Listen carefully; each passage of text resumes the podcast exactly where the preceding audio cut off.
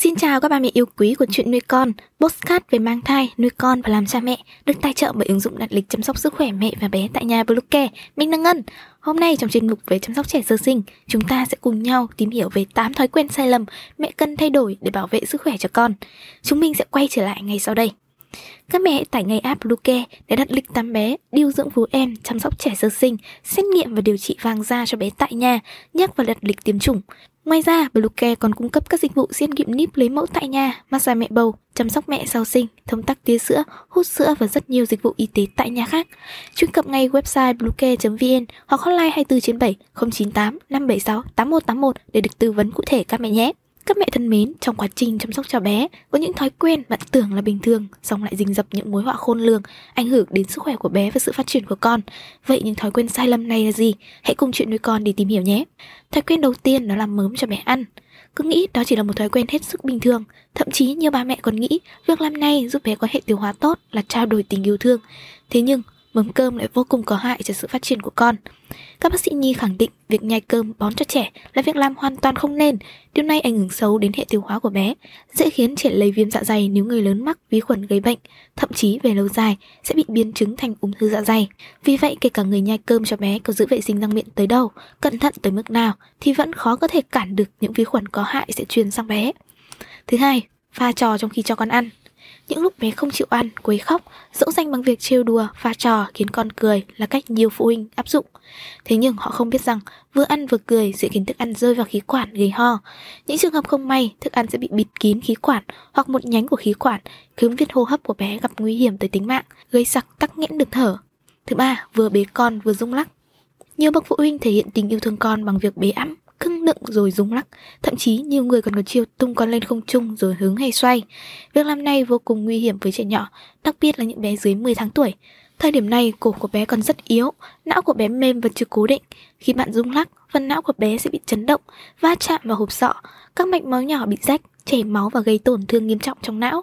Điều này vô tình gây tổn thương não, những tổn thương có thể là vĩnh viễn cho con. Vì triệu chứng của bệnh thường không rõ ràng và dễ nhầm lẫn với một số tình trạng khác như nhiễm siêu vi, rối loạn tiêu hóa nên khó phát hiện, nhất là những trường hợp nhẹ. Thứ tư, lấy giấy tai cho bé. Không giống như suy nghĩ của nhiều bậc phụ huynh, giấy tai cũng có nhiều công dụng như ngăn bụi, côn trùng bay, bảo vệ màng nhĩ. Nhiều người cứ nghĩ định kỳ lại làm sạch tai cho con bằng cách lấy giấy. Tuy nhiên, họ không biết rằng đôi tai của trẻ, đặc biệt là trẻ sơ sinh chưa phát triển toàn diện, da và sụn còn rất mềm. Nếu không cẩn thận, cha mẹ có thể làm rách lớp da mỏng manh trong tai, gây ra viêm nhiễm. Nặng hơn là có thể gây tổn thương màng nhĩ dẫn đến điếc. Thứ năm, tự ý làm bác sĩ cho con. Có thể bạn lại có nhiều kinh nghiệm chăm sóc con, song có rất nhiều trường hợp của con, bạn rất khó có thể kiểm soát được. Khi thấy con ho, sốt hay có bất cứ một dấu hiệu bất thường nào, nhiều bậc phụ huynh thường tự ý cho bé dùng thuốc theo linh tính, bài thuốc dân gian hay ai đó mách. Việc làm này vô cùng nguy hiểm cho trẻ và có thể khiến trẻ bị bệnh càng nặng thêm. Nếu không may trị bệnh cho con không đúng thuốc còn gây ảnh hưởng tới tính mạng của con. Thứ sáu, không rửa tay trước khi chăm sóc con. Nhiều bậc phụ huynh coi việc rửa tay trước khi bế ẵm, chăm sóc con là việc bình thường, không cần thiết. Song điều này lại vô cùng quan trọng, nó ảnh hưởng tới sức khỏe và sự phát triển của con. Vi khuẩn độc hại cư trú trên bàn tay cha mẹ có thể lây truyền sang da bé, ảnh hưởng tới sức khỏe của bé. Đây không phải là một sự cẩn thận thái quá, mà là một việc làm khoa học. Việc làm này sẽ loại trừ nhiều khả năng lây lan bệnh tật, bởi trẻ sơ sinh là nhóm có nguy cơ bị nhiễm trùng, lây bệnh cao nhất. Thứ bảy, mặc quá ấm cho con khi ngủ. Nhiều ba mẹ sinh con đầu lòng, nghi thơ nghĩ rằng trời lạnh thì cho bé mặc càng ấm càng tốt kể cả lúc ngủ. Nhưng các bác sĩ khuyến cáo rằng, nhưng các bác sĩ khuyến cáo rằng việc làm này sẽ khiến hạn chế động tác thở, gây thở kém, suy hô hấp ở bé. Khi ngủ, cha mẹ nên cho con mặc thoáng, có thể là một áo cốt tông bên trong và một áo len mỏng tay hay bộ bò tì bên ngoài, đầu đội mũ. Ngoài ra, muốn giữ ấm cho con thì ngoài vấn đề về thân nhiệt của trẻ, cha mẹ cần lưu ý đến nhiệt độ phòng. Nhiệt độ phòng thích hợp khoảng 28 độ C, tránh gió lùa nhưng tuyệt đối không được quá bí. Thêm vào đó, mặc quá nhiều quần áo khiến bé có thể bị nóng, ra nhiều mồ hôi, làm nhiễm lạnh ngược và bé dễ bị viêm phổi. Ngoài ra, việc ủ quá nhiều lớp áo, chăn gây nóng còn có thể làm làn da mỏng manh của trẻ bị viêm, ngứa ngáy, gây cho bé sự khó chịu. Ở một mức độ nào đó, ủ ấm quá mức còn khiến trẻ bị đột tử.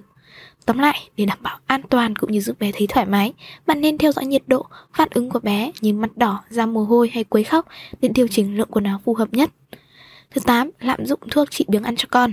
Khi thấy con biếng ăn, nhiều chị em tức tốc tìm thấy thuốc chuyên dụng để kích thích sự thèm ăn ở con. Thấy vài lần hiệu nghiệm, chị em cứ nhiệt tình lạm dụng dùng, con cứ biếng ăn là lại nhờ tới thuốc. Việc dùng thuốc để kích thích trẻ ăn lâu nay vẫn được nhiều phụ huynh sử dụng. Việc cho con sử dụng thuốc trị biếng ăn lâu dài sẽ gây tác hại vô cùng như táo bón, gây khô miệng, khó tiểu tiện và ảnh hưởng đến hệ thần kinh trung ương. Khi ngưng thuốc, trẻ sẽ biếng ăn trở lại.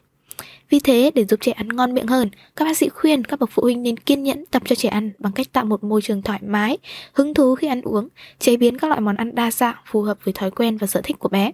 Hy vọng với những chia sẻ vừa rồi hữu ích với ba mẹ.